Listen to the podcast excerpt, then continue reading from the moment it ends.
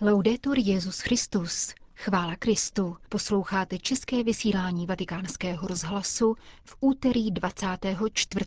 dubna. Papež František dnes kázal o odporu vůči duchu svatému. Cesta do Saudské Arábie byla průlomová, uvedl po návratu předseda Papežské rady pro mezináboženský dialog kardinál Jean-Louis Toran. Bude už brzy Evropa down free? O tom uslyšíte v závěru našeho dnešního pořadu, kterým provází Jana Gruberová.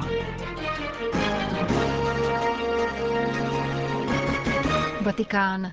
V lidských dějinách se vždy odporovalo duchu svatému a brojilo proti změnám a novinkám, kázal dnes papež František. Při raní Eucharistii v domě svaté Marty se zamýšlel nad různými postoji, které lidé zaujímají v dnešních liturgických čteních, když jim pán předkládá něco nového a originálního.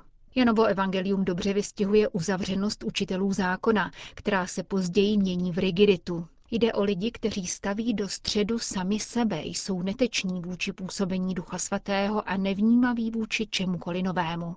Papež upozornil zejména na jejich naprostou neschopnost rozeznat znamení časů, protože jsou uvězněni ve slovech a ideích. Obdrželi zákon naplněný životem, ale předestilovali ho na ideologii a tak se stále točí dokola, neschopni vyjít. Jakákoliv novinka je ohrožuje. Boží děti by měly být zcela odlišného ražení, pokračoval papež, a navzdory možné počáteční zdráhavosti by měli svobodně klást do středu Ducha Svatého. První čtení to dokládá na vzoru prvních učedníků, kteří se podvolovali duchu a hlásali boží slovo také mimo zavedená schémata. Poslouchali Ducha Svatého, aby vykonali ještě něco více než revoluci, zdůraznil František. Byla to důrazná změna, jejímž jádrem byl duch svatý, nikoli zákon. Církev byla v pohybu, přesahovala sama sebe. Nebyla to uzavřená skupina vyvolených, nýbrž misionářská církev. Rovnováha církve totiž spočívá právě v její pohyblivosti. Podobá se jízdnímu kolu, které je stabilní a dobře funguje v pohybu, ale pokud ho necháš stát, upadne. To je dobrý příklad. Otevřenost a uzavřenost jsou dva protipóly popisující možnou lidskou reakci na vanutí ducha. Otevřenost je vlastní učedníkům a apoštolům, přičemž jejich počáteční váhání je nejenom lidské, nýbrž také zaručuje, že se nedají čímkoliv oklamat a že později najdou cestu v modlitbě a rozlišování. Odpor vůči duchu svatému bude vždycky existovat, stále, až do konce světa. Kež nám pán dává milost, abychom dokázali odolat tomu, co pochází od ďábla a bere nám svobodu a abychom si otevřeli všemu novému, co pochází od Boha v síle Ducha Svatého. Kež nás obdaří milostí rozlišovat znamení časů, abychom se dokázali zhostit rozhodnutí, která se v danou chvíli nabízejí. Zakončil papež František dnešní ranní kázání v domě svaté Marty.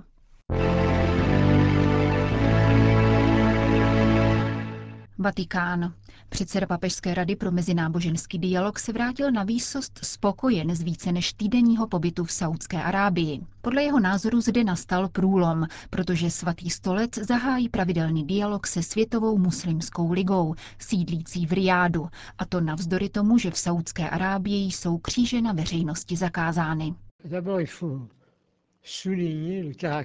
Je nutné vyzdvihnout skutečně mimořádný význam této cesty, vzhledem k tomu, že se jednalo o první návštěvu, kterou předseda Vatikánského úřadu vykonal v Saudské Arábii, tedy v zemi, která je strážcem Meky a Medíny, dvou nejposvátnějších míst islámu, kam ročně putují miliony muslimů. Řekl francouzský kardinál vatikánskému rozhlasu krátce po návratu do Říma. Saudská monarchie a papež František této iniciativě vyslovili plnou podporu a tamní sdělovací prostředky zřetelně poukázaly na jedinečný ráz probíhajících setkání. Pondělí, kdy jsem odlétal, si na úvodních stránkách novin objevil celkem osm článků k podpisu prohlášení o posílení spolupráce. Toto prohlášení předseda Papežské rady pro mezináboženský dialog podepsal s vedením Světové muslimské ligy v saudsko-arabském hlavním městě. Je to dohoda o spolupráci, jakou už máme s Marokem a mnoha jinými zeměmi. Jádrem jsou pravidelné schůzky, při kterých představitelé obou stran každé tři roky jednají o nějakém konkrétním tématu. Předcházejí jim přípravná setkání, čímž se vytváří atmosféra neustálé diskuse a názorové výměny. Během jednání s muslimskými představiteli v domovské zemi islámu se kardinál Torán mohl opakovaně ujistit o tom, nakolik si také zde váží papeže. K Františkovu setkání se saúdsko-arabským monarchou Salmámem přitom dosud nedošlo, zatímco jeho předchůdce, krále Abdaláha, přijal v roce 2007 Benedikt XVI. na audienci ve Vatikánu, přičemž také tehdy se jednalo o premiéru. Lze říci, že papež František a svatý stolec všeobecně působí velice věrohodně a že tento hlas svědomí lidstva je vnímán také v jiných kulturních souvislostech. A to je velmi důležité. Host z Říma usiloval v Riádu o jasné vyjadřování podle vůdčí myšlenky. Neexistuje střed civilizací, nýbrž na sebe spíše naráží politování hodná nevědomost na obou stranách. Myslím si, že všechna náboženství jsou dnes vystavena dvěma nebezpečím, a sice terorismu a ignoranství. Často proto opakuji, že budoucnost závisí na vzdělání, neexistuje žádný jiný nástroj. Také v Saudské Arábii jsem své partnery v rozhovoru naléhavě žádal o to, aby se ve školách o křesťanech mluvilo dobře a aby se říkala pravda. Kuriální kardinál se v Riádu bez velkých okolků zasazoval také o náboženskou svobodu. Skutečnost, že na diplomatické půdě sloužil mši svatou, pro tamní katolické zahraniční pracovníky je silný signál, protože nemuslimské bohoslužby jsou v zemi přísně zakázány. V Saudské Arábii, a to je nutné říci, dosud neexistuje svoboda náboženství a kultu. Přitom zaručit svobodný výkon bohoslužby by bylo skutečné minimum, protože například diplomatické právo předpokládá, že na velvyslanectvích mohou být kaple. Křesťané by měli mít podíl na kulturním a společenském dialogu, ale také zde se vyskytují obtíže, protože na nemuslimy se nadále pohlíží jako na občany druhé kategorie. V tomto ohledu před námi stojí ještě hodně práce, ale na druhou stranu mne potěšilo, když mi král řekl, že uznává přínos křesťanů a nemuslimů na budování země. To považuji za kladnou známku, protože tito lidé skutečně pracují na rozvoji oné země. Kardinál Torán tím míní přičinlivost zahraničních pracujících, kteří přicházejí zejména z Filipín, ale také ze západních států. Vnímal jsem, že saúdsko-arabští představitelé chtěli také navenek ukázat, že v zemi existují nové možnosti k diskusi a ke změně jejího obrazu. Jedním z témat Toránovy cesty byl také terorismus, uzavírá v rozhovoru pro naše mikrofony. Navštívili jsme rovněž radu či sbor Šura, což je určitý druh parlamentu. V jeho rámci pracuje oddělení, které se pokouší působit proti radikalizaci ve školství, a to pomocí různých aktivit a filmů. To je něco nového. Potkal jsem tam mladé lidi ve věku 18 až 25 let, kteří všichni přišli z významných univerzit v Evropě a Spojených státech a kteří vyrábějí protiextremisticky zaměřené filmy. Také v tomto případě si proto myslím, že je nutné se navzájem poznávat, abychom pak mohli jeden druhého uznat řekl po návratu ze Saudské Arábie předseda Papežské rady pro mezináboženský dialog. Itálie. Island usiluje o to, aby se stal první evropskou zemí bez nositelů Downova syndromu. Dozvěděli jsme se nedávno z médií. Již dnes se tato ostrovní země se 400 tisíci obyvatel blíží ke kýženému cíli stoprocentně zdravé populace. Počet dětí narozených s trizomí 21 zde nepřevyšuje dvě ročně. Prenatálním testům odhalujícím tuto genetickou vadu se zde podrobuje 80 až 85% těhotných žen, přičemž potrat je na Islandu v případě anomálie plodu legální až do 16. týdne. Matka, která se dozví o postižení svého dítěte, není samozřejmě nucena k ukončení těhotenství a prenatální testy nejsou povinné, avšak islandská vláda stanovila povinnost o nich nastávající matky informovat. Nicméně nejenom na Islandu a v jiných severských zemích, níbrž také ve Francii, Španělsku a Itálii se projevuje všeobecná tendence k eliminaci plodů, které mají o chromozom víc.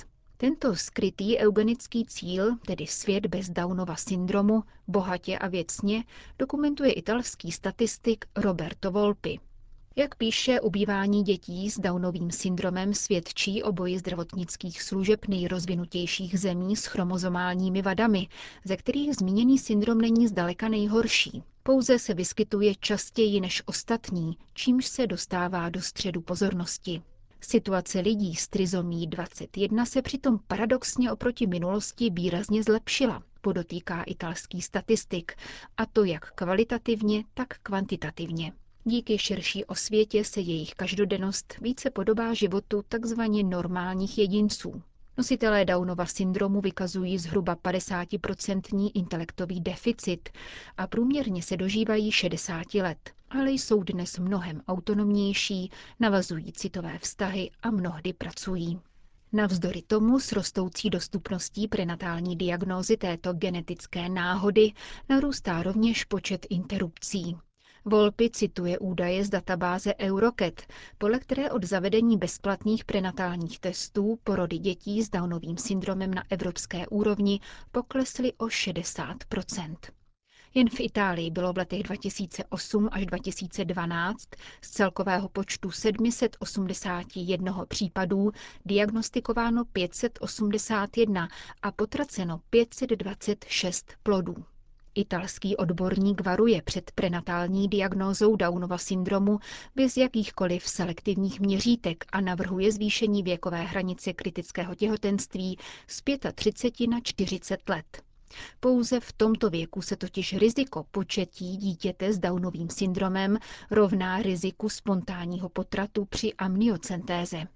Pokud se naopak prenatální testy provádějí v širším měřítku, hrozí, že na jedno diagnostikované dítě s Downovým syndromem budou potraceny tři zdravé plody, píše Volpy. Spolu s dětmi s Downovým syndromem mizí také jejich rodiče, tedy lidé bezvýhradně přijímající zdravotní postižení svého potomka. Ve svém okolí se tak stále vzácněji setkáváme se vzory naprosté oddanosti a chladná mundénní logika nás nutí k otázce, zda se vůbec vyplatí péče o vlastní krev. O to potěšitelnější jsou příběhy, které vyvracejí stávající eugenické trendy. Na italských knižních pultech se nyní objevily hned dva. Jeden z nich upoutá na první pohled, protože autorem je dnes 20-letý student Giacomo Mazzariol. Jeho knize předcházelo video The Simple Interview, fingované pracovní kolokvium s rodným bratrem s Downovým syndromem, které před dvěma lety zveřejnil na portálu YouTube a které překvapivě dosáhlo tak velké sledovanosti, že se dostalo na úvodní novinové stránky. Knižní zpracování pod titulem Můj brácha honí dinosaury je jakýmsi deníkovým záznamem a nahlíží bratrovu odlišnost z netradičního úhlu dítěte a později adolescenta. Spontánně a přirozeně obnažuje pocity a neklid dospívání, stud, rozpaky a snahu o vymazání postiženého bratra z adolescentního života a konečné dozrání k vnitřní svobodě, která umožňuje bratra milovat v jeho nedokonalosti a jedinečnosti. Tuto složitou cestu lemuje nevšední soudržnost rodičů a pevná pospolitost širší rodiny a dále všeobjímající moc hudby, která, jak známo, nezná bariéry a tvoří rokovou kulisu k celé knize a zejména postupně nabývaná schopnost zlehčení, odstupu a sebeironie. Druhý titul, jako malá jsem byla Down, pochází z pera profesorky římského gymnázia, jejíž dcera má Downův syndrom. Rodina s takovým dítětem musí čelit řadě předsudků, vyrovnává se se stereotypy a zvládat množství praktických problémů. Je tak vlastně celkově poněkud postižená, avšak nikoli méně šťastná, uznává autorka v závěru knihy, což vůbec není málo. Končíme české vysílání vatikánského rozhlasu. Chvála Kristu. Laudetur Jezus Christus.